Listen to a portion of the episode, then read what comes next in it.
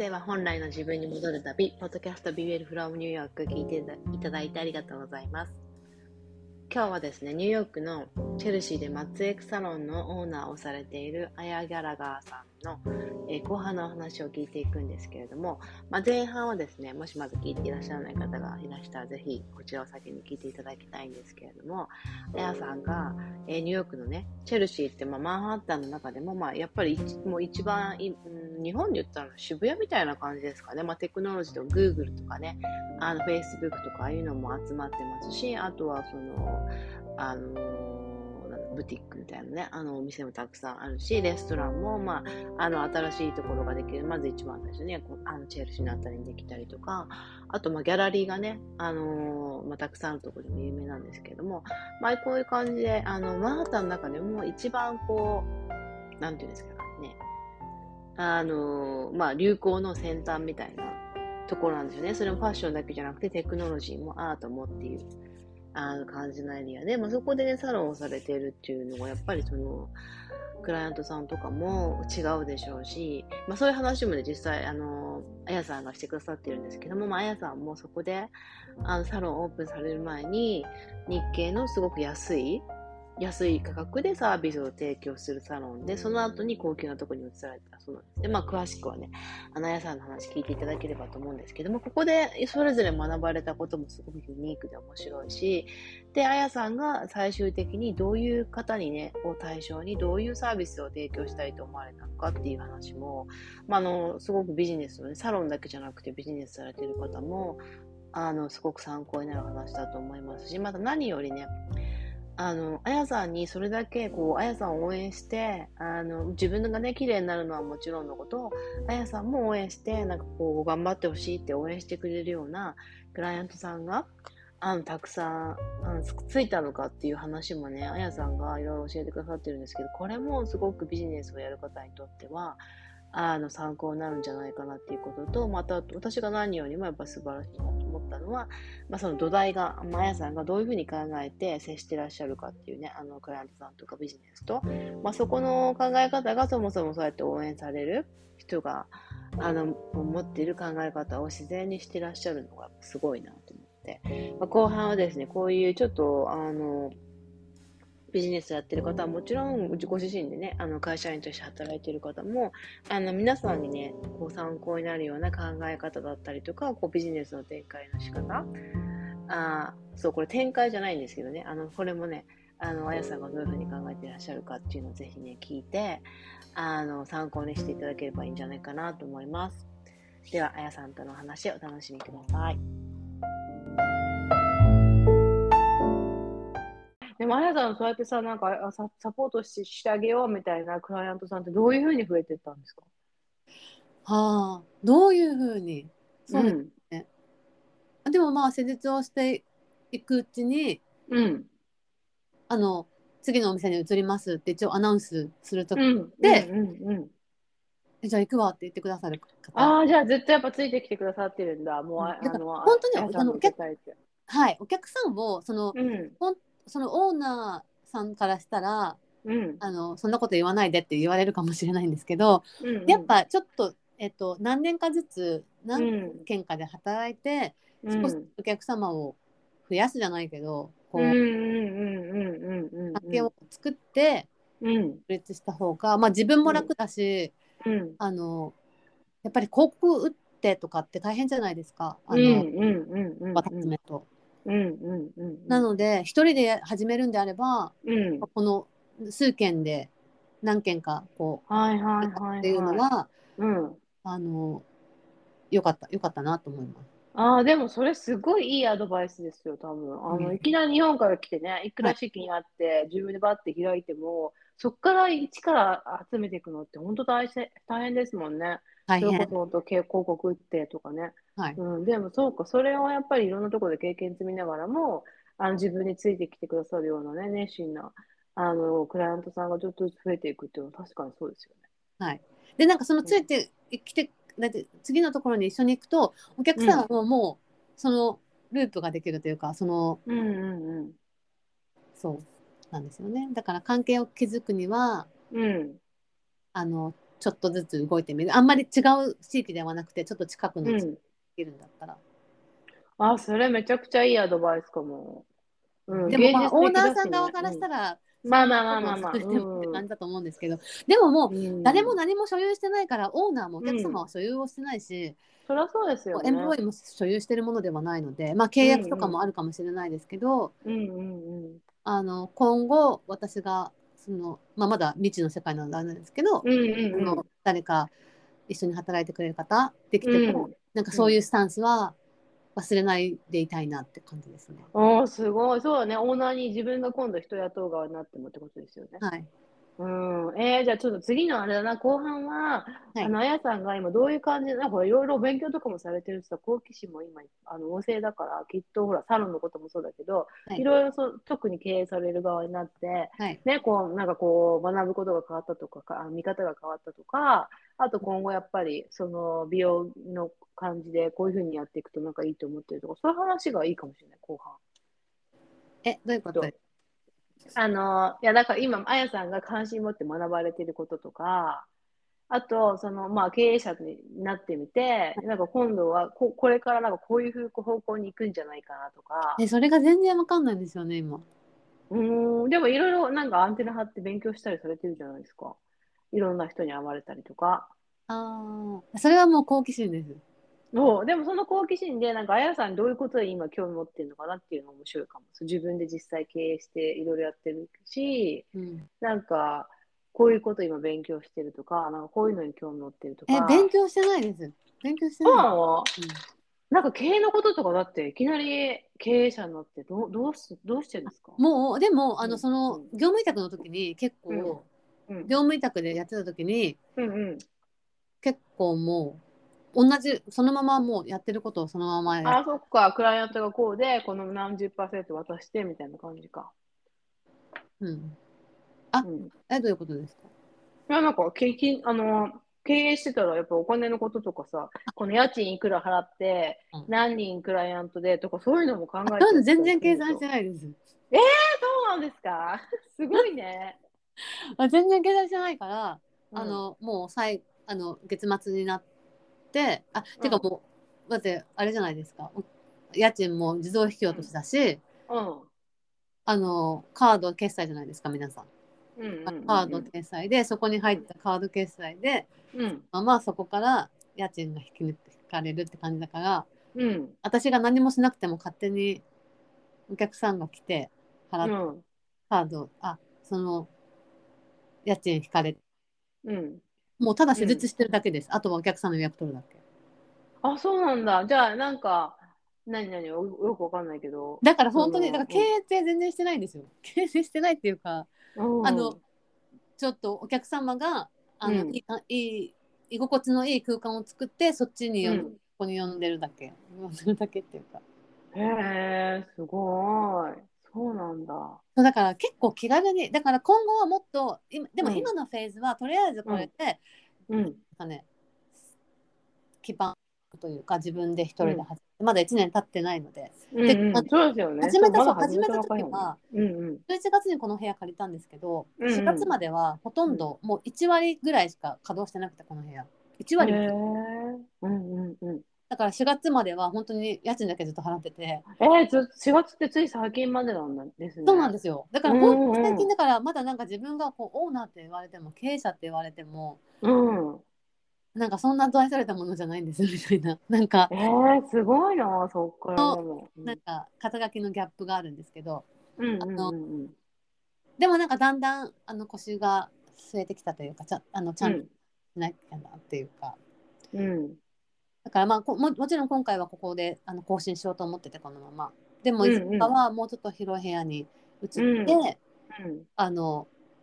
一緒に働いてくれる方探したりとかしようかなと思うけど、うん、まあ、ままた向こう向こう1年は、うん、とりあえずこのスタンスでやっていこうかなって思ってます。へえそうなんだ。えでもあやさんがあのエステじゃなくて松江区にされたのってなんかやっぱり理由あるんですか？ニューヨークはやっぱまだただ違うんですよ。それは、うん、あの、うん、本当に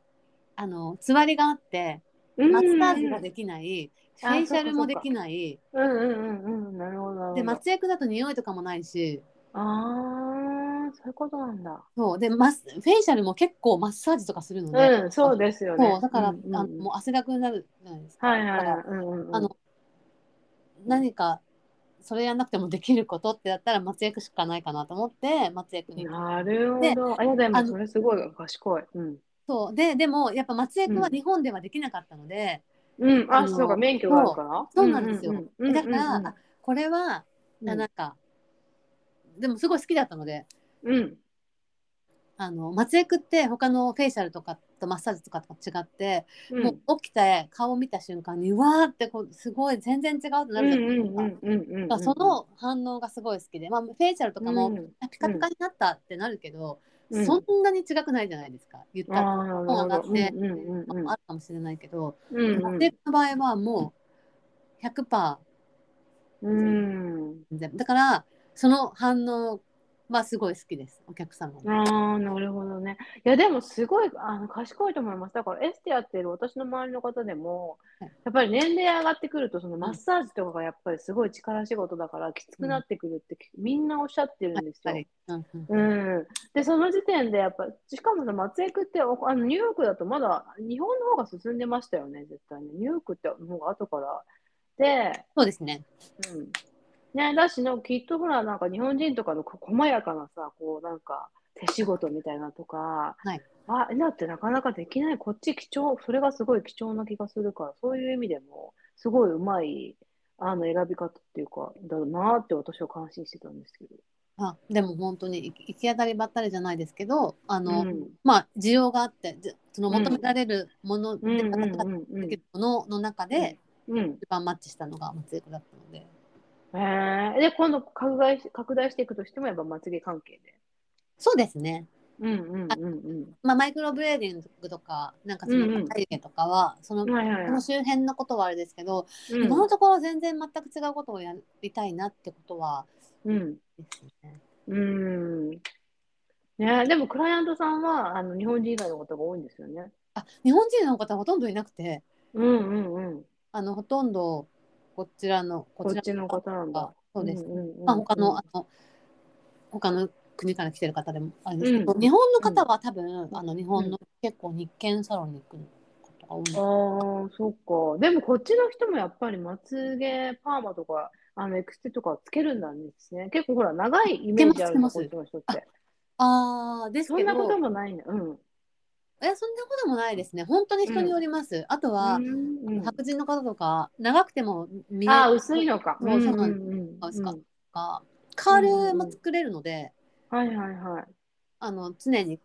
カールがあってマスカラしてる感じになるので、うんうんうんうんうん。えー、えね、それで松、その松江区とかって一人の施術時間はなどれ大体どれぐらいなんですか？1時間から1時間半ぐらいが大あ、体、そんなかかるんだ、やっぱり。でも、そっか。つけていくんですもんね。うん、うーん一本一本につけていくのでうんうんうんうんうんうん。へ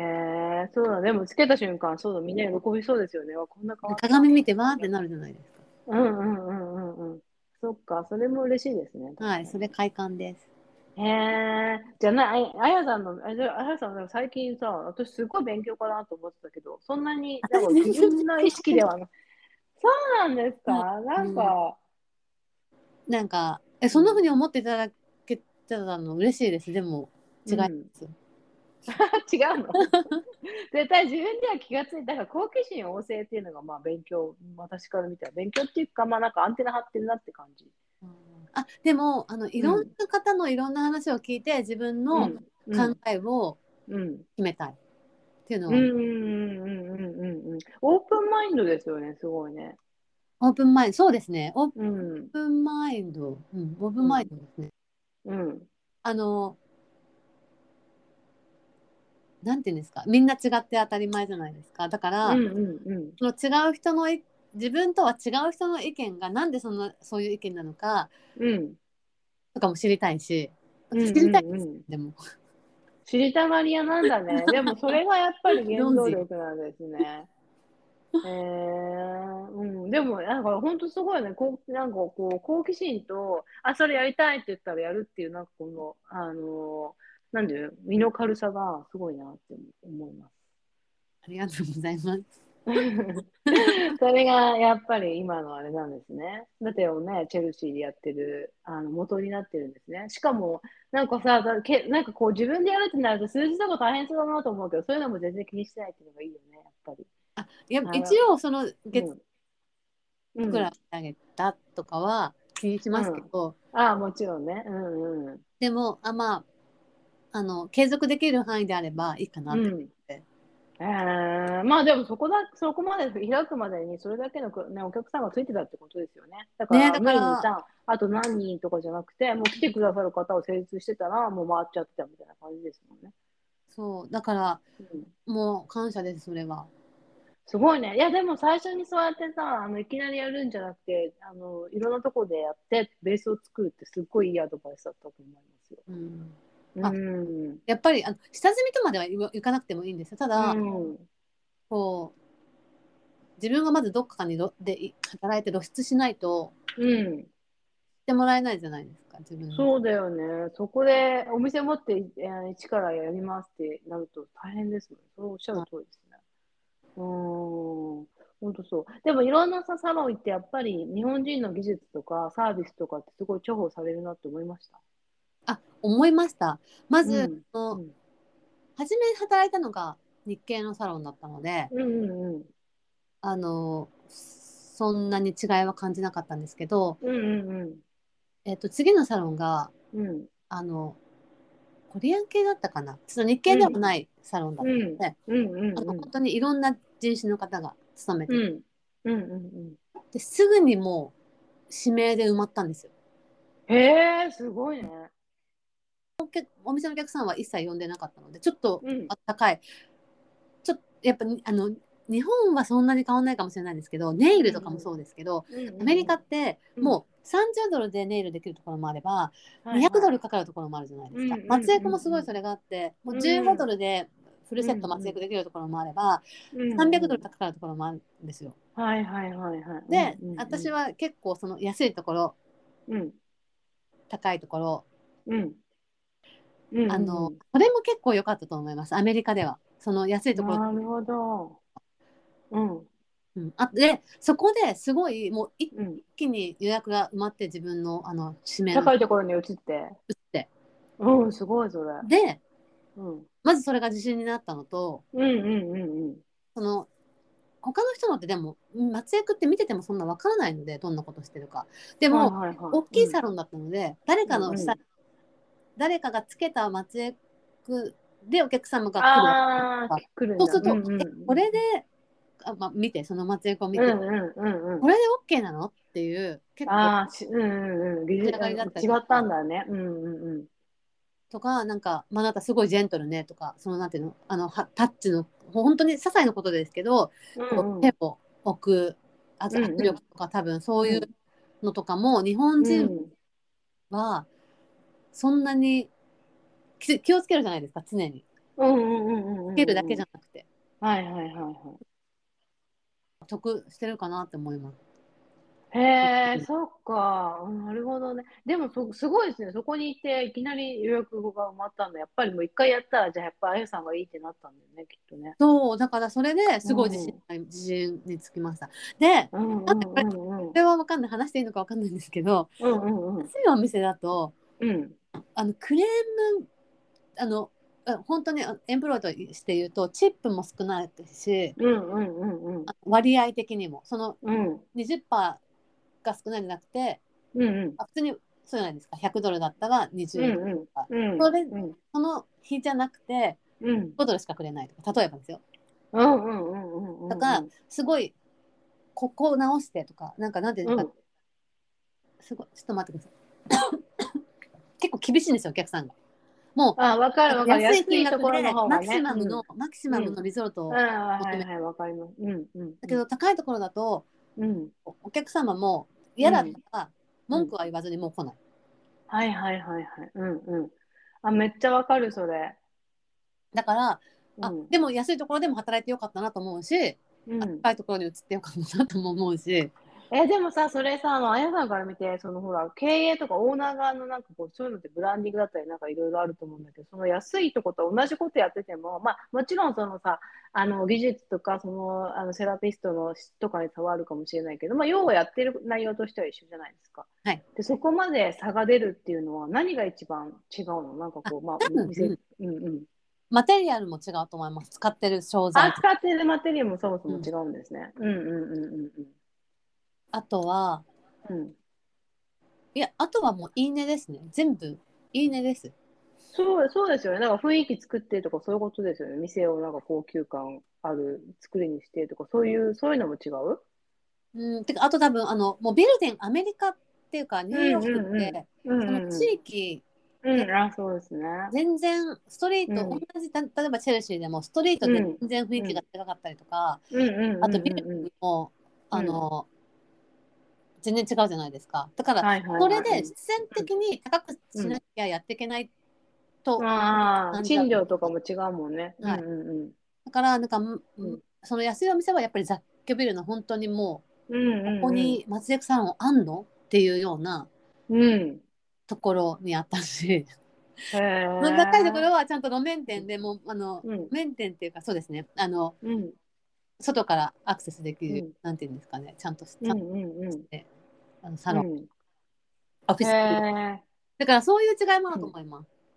うん、求めるものが違います。求めるものが違うもんね。で、そこでやっぱりあやさんは自分が提供するのはやっぱそういう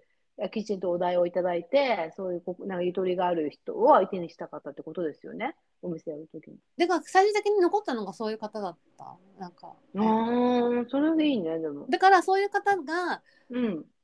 あの、また来たいって思うサロンを作ろうって思いました。ああ、それ素晴らしいです。私、拡大っていうかん、なんでですかね、拡大っていう考えがあんまりなくて、うんうんうん、ただ、こうお客さんが増えてくると、うん、お客さんに迷惑かかるじゃないですか。予約が取れない、うん、予約取れないとかね、うんうんうん、あのそういった意味で、うん、別にちゃんとしたあの技術がある人を一緒に書いてもらって、うん、一緒にのお客さんをトレードしてもらえたらなっていう感じのスタンスですね。なんか自分の事業拡大っていうよりも、うんうんうん、あのもっとこんなんていうんですかね。わかんない。そういう写真はないです。今のところ考えたことない。うん。そっかそっか。じゃあもし増えて自分ができなくなったらなんか他に入ってくれる方がいて一緒にあのやってできたらいいなって感じなんですね。うん、 availability がもっと増えたらいいなって感じですね。お客さん。私のでいいよっていうふうになんかうまいことできるようになったら、うん、だから大きくしたいっていう感じはないです。うんうん、私は。えー、そっか。まあでもそうやって需要から先に増えていくのが一番ビジネスとして理想的ですよ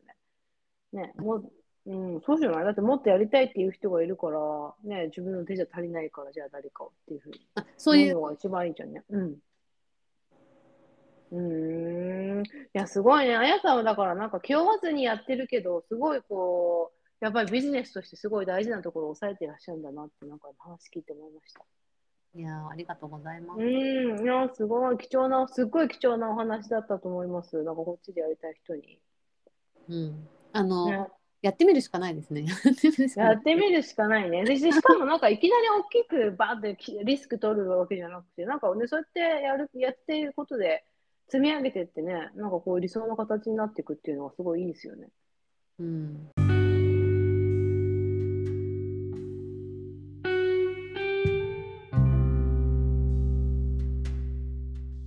やさんのお話いかがでしたか？私がですね、素晴らしいなと思ったのは、やっぱりあやさんが常に、あの、クライアントさんというか自分のサービスを受けてくださる方の気持ちを考えて行動してらっしゃるっていうことなんですよね。と、あの、せっかく来てくださる方に、まあ、狭い空間でもできるだけ清潔で、え居心地のいいところでサービスを受けていただきたいっていうのもそうですし、自分が拡大したいからじゃなくて、え予約が取れなくなるとお客様に迷惑かかるから少しでもその availability を増やしたいっていう気持ちもそうですし、まあ、常にそうやって何を求められているのかとかね、お客様に少しでもいいものをっていうふうに考えてやってらっしゃる結果が今ここにチェルシーで、ね、自分ご自身で経営されていて、たくさんの方に応援されているっていうのもあるし、もうこれからもどんどんそうやって、あの、求められることをやって応援されていかれるね、方なんだろうなと思って、やっぱりその考え方とかをね、お伺いできるのはすごい勉強になるなと思います。これね、私もそうですけど、きっとね、どんなお仕事をしている人にも、あのー、役に立つ考え方で、それをね、あやさんは自然にやってらっしゃるんですけど、まあそういう視点を今まで持ってなかった方も、こうやって考えるんだっていうふうにね、意識するだけでも随分、あの反応が変わってくるんじゃないかなというふうに思いましたね。これからね、あやさんがどういうふうにニューヨークでどんどんどんどん、あの、新しいことやられたり、こう、望まれることをやら、やっていかれるのかっていうのもですね、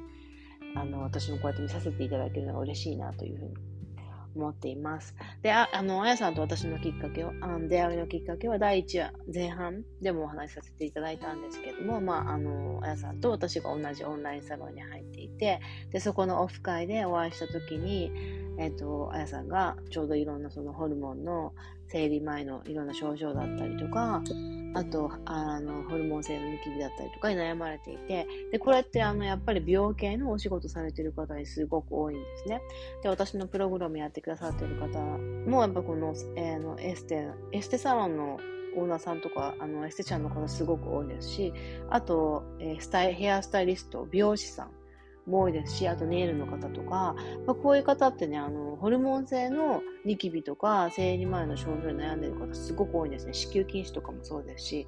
で、あの、やっぱりその、美容系の使っている、その商品とか、あの、ネイルだったらそのね、ネイルのものとか、あのヘアのスプレーとか、ああいうのってやっぱりすごくいろんなものが入ってるので、まあそれがですね、環境ホルモンとなって、あのホルモンの体の中の女性のホルモンのあのバランスを崩してしまうことってすごく多いんですね。